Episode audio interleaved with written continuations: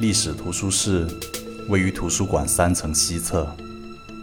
为了您和馆内来宾的安全，请您在熟读并牢记工作指南的前提下，严格按照工作指南处理历史图书室相关事项。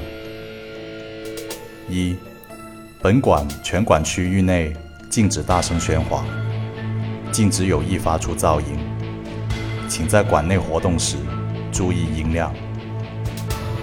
二、本图书室设置员工四人，工作时间为周一至周日早上八点至晚上八点半。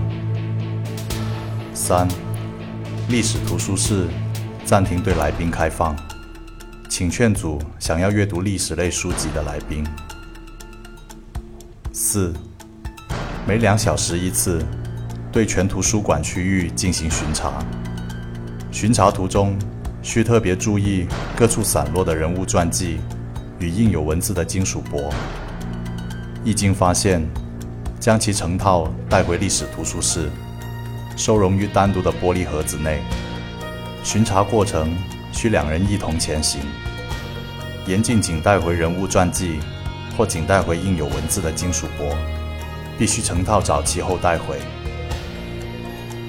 五，时刻观察已收容的玻璃盒子，若其材质转化为金属，立即上报管理层。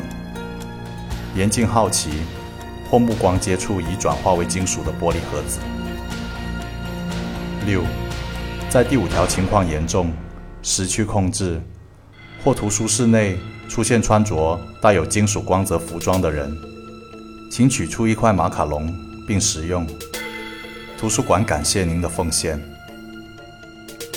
七，一日至少一次，邀请一名盲目咖啡厅的员工检查图书室内情况，并按其指示行动。